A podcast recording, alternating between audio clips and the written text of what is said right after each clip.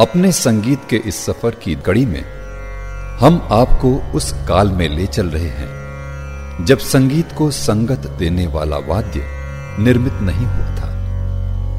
भगवान शंकर के तांडव नृत्य को तालबद्ध करने का कार्य स्वयं ब्रह्मा ने स्वाति ऋषि को सौंपा।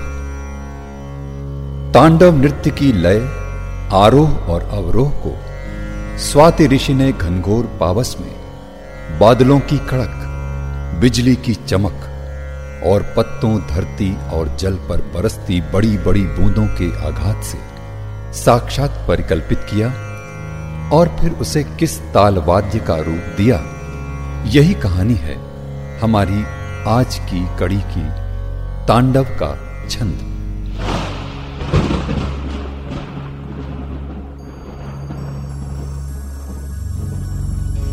गुरुवर ब्रह्मा। शत शत प्रणाम। ऋषि स्वाति, तुम्हारे संगीत ज्ञान से हम भली भांति परिचित हैं। तुम्हें ये कार्य हम सौंपना चाहते हैं।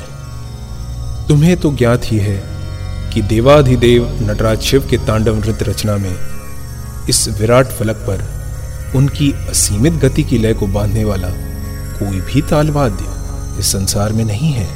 स्वयं देवलोक ने भी उस लय को ताल में निबद्ध करने वाला कोई वाद्य नहीं।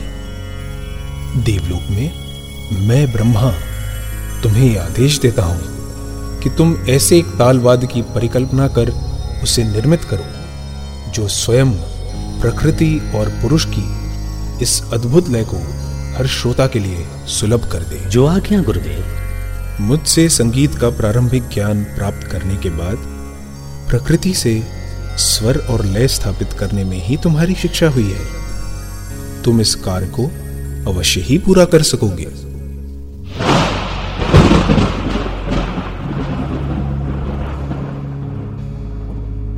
हो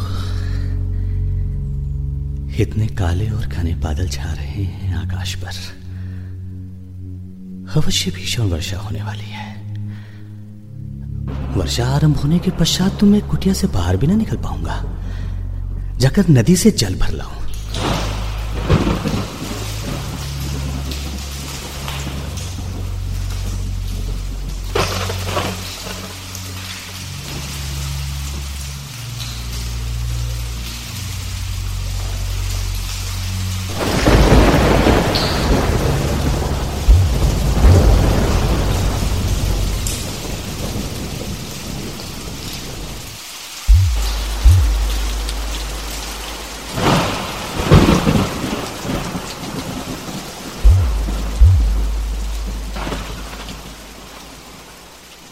हे प्रजापति ब्रह्मा आपकी शिक्षा का इतना दिव्य प्रदर्शन मैंने कभी नहीं देखा।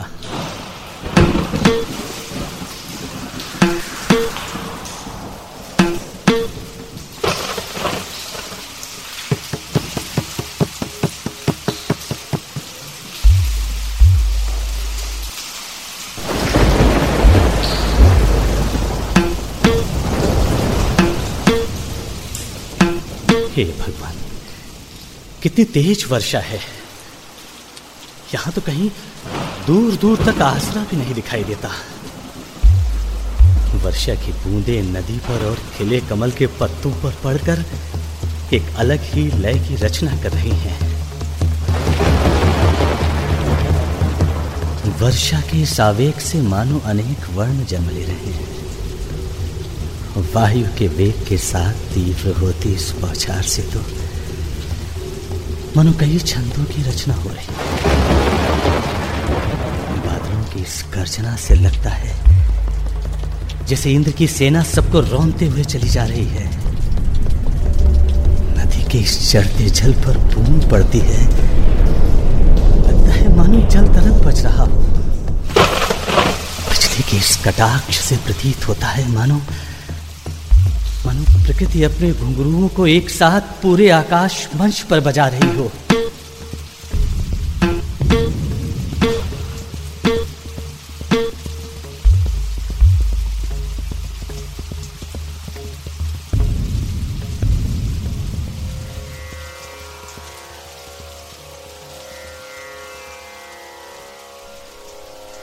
स्वाति ऋषि सरोवर के किनारे जल पात्र लिए भीग रहे थे।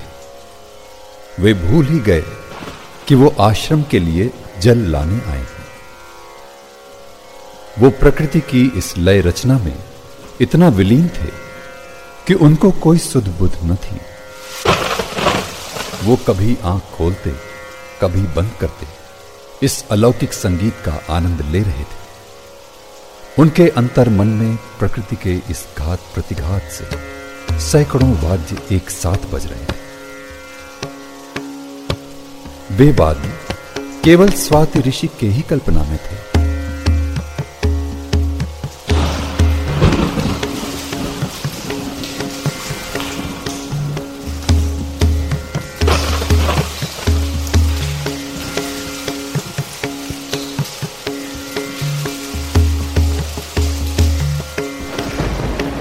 हे प्रभु मुझे ऐसा लग रहा है कि स्वयं नटराज शिव को अपने तांडव नृत्य के लिए अपने लय का वाद्य मिल गया है।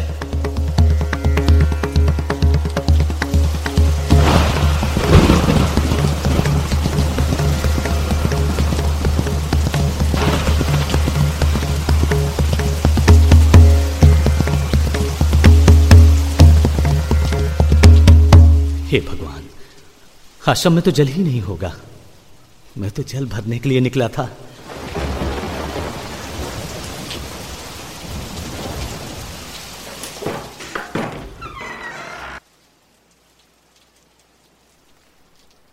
गुरुदेव क्या आप जल ला पाए? इतनी भीषण वर्षा हो रही है। आपको भी इतना विलंब हो रहा था हम सभी चिंतित थे। मैं कुशल हूँ नील। नील लेकिन आज के इस विलंब ने मुझे एक नहीं कई मार्गदर्शन करा दिए। किस तरह का मार्गदर्शन गुरुवर? तुम अभी नहीं समझोगे नील। जाओ। जाओ विश्राम करो। स्वाति ऋषि ने जल पात्र को अपने स्थान पर रखा और ध्यानमग्न होकर बैठ गए। उन्हें तो प्रकृति के उस ताल क्रम को किसी वाद्य में बाँध लेना था। उन्होंने विश्वकर्मा जी को याद किया। मुझे शीघ्राति शीघ्र सृष्टि की सद्भुत लीला को किसी वाद्य में बाँध लेना चाहिए। ये कार्य तो देवलोक के सर्वसमर्थ शिल्पी विश्वकर्मा जी ही कर सकते हैं। ऋषिवर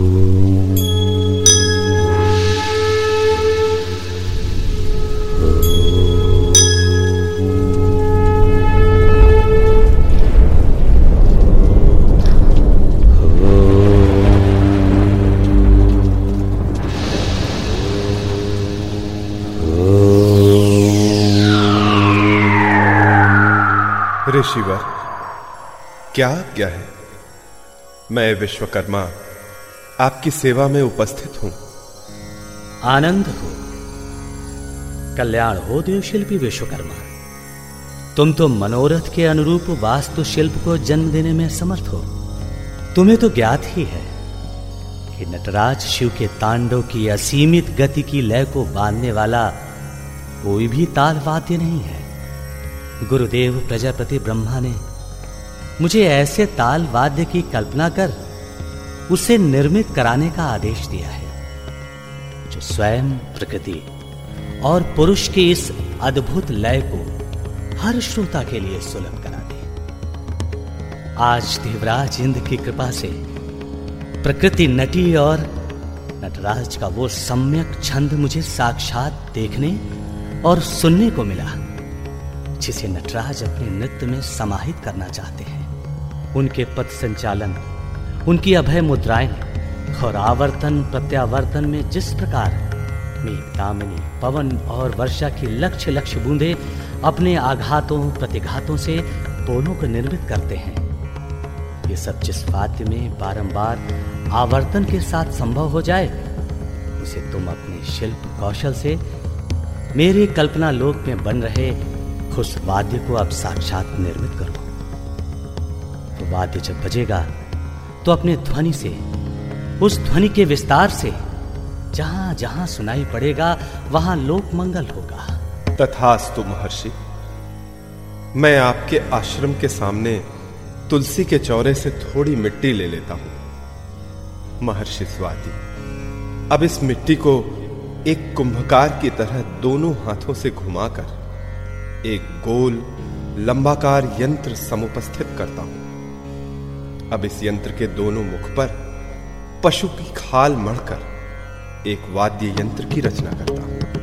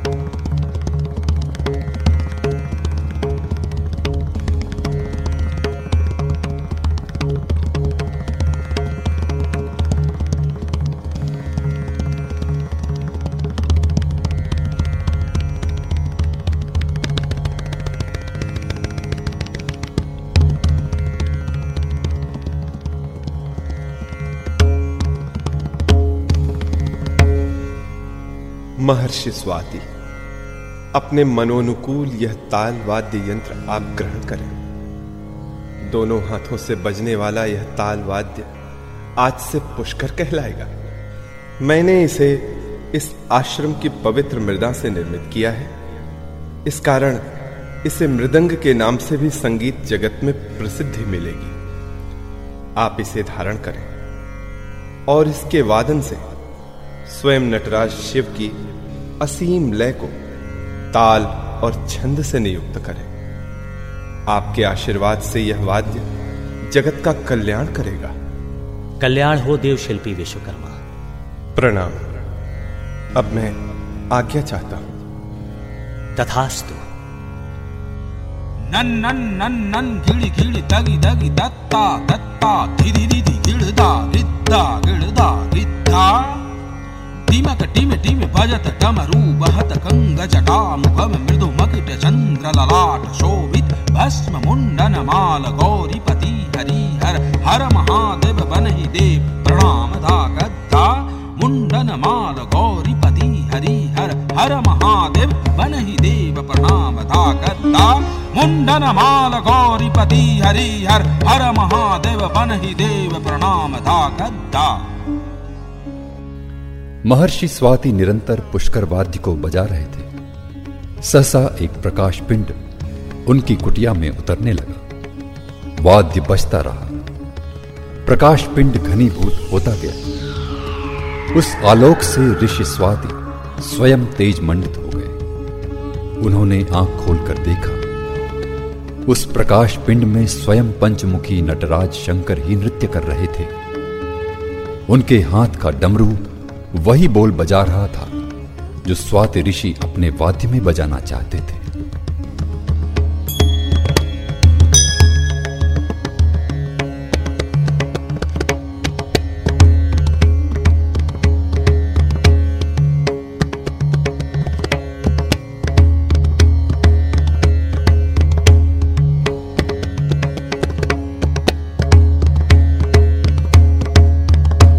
प्रणाम नटराज शिव। स्वाति तुमने मेरे तांडव नृत्य को ताल और छंद दिया है। इसी गति और लय पर सूर्य, चंद्र, पृथ्वी, आकाश, संपूर्ण सौरमंडल, संपूर्ण नक्षत्र जगत अपने संतुलन के साथ नृत्य कर रहे हैं। उनकी गति और ताल जब भी भंग या विकृत होगी तो प्रलय काल उपस्थित होगा। तुमने इस लय के साथ प्रकृति से मनुष्य का तादाद में उपस्थित किया है। तुमको मैं लोक कल्याण के लिए अपना आशीष देता हूँ। मेरे इन पाँच मुखों से तुम्हारे वाद्य के अनुरूप पृथक पृथक बोलों की रचना होगी। इनकी साधना से विभिन्न सिद्धियाँ प्राप्त होंगी। ये मेरा सद्योजात नामक मुख है। इससे तुम नन नन नन नन गिड़ गिड़ दगी दगी। आदि बोल प्राप्त करोगे।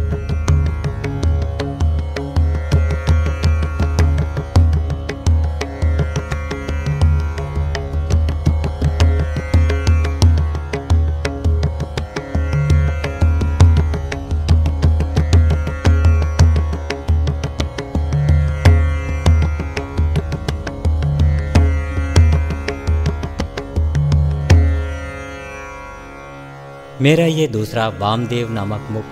थो गिन थो गिन थो थो थो गिन तट थो गिन तत इति तत के बोल प्रदान करेगा।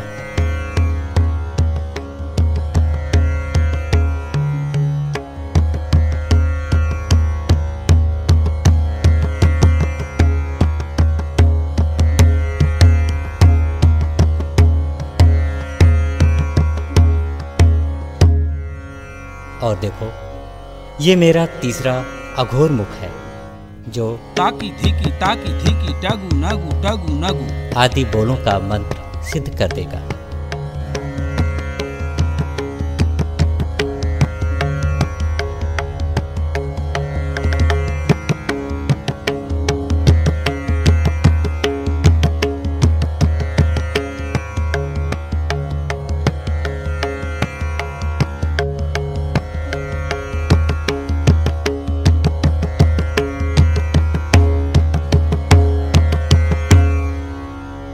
मेरा ये तत्पुरुष मुख। तत्ता तत्ता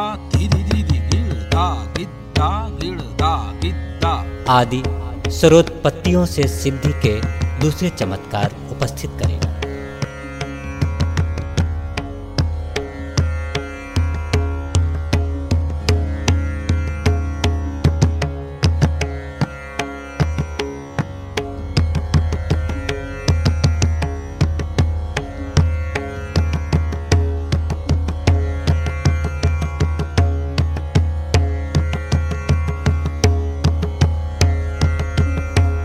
और अंततः ये मेरा पांचवा ईशान मुख है जो धर कट धर कट दीदी नगी दीदी नगी। आदि हस्तपाठ बोलों से तुम्हारे इस वादी यंत्र को मंगलकारी बनाता हुआ उत्तरोत्तर पूजनीय प्रतिष्ठा देगा।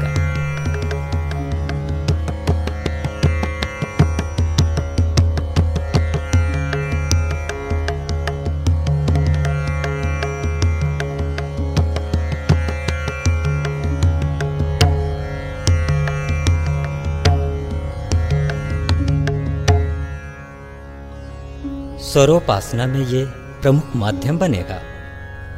इसके माध्यम से जो मेरा सानिध्य प्राप्त करना चाहेगा, उसे मैं सहज ही सुलभ हो जाऊँगा।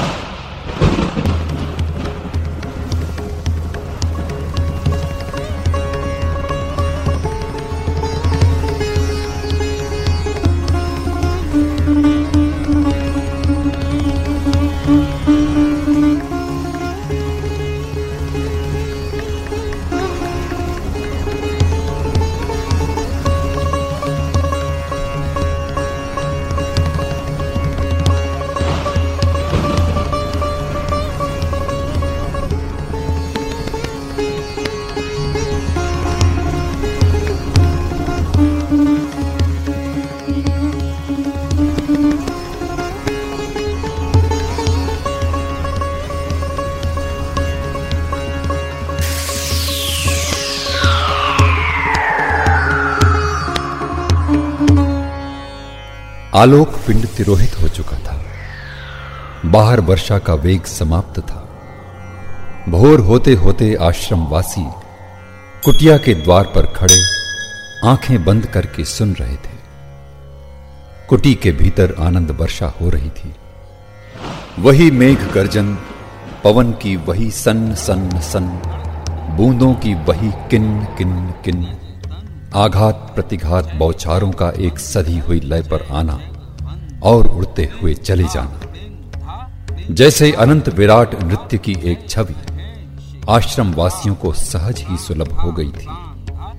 स्वाति ऋषि कुटी के भीतर अब भी मृदंग बजा रहे थे।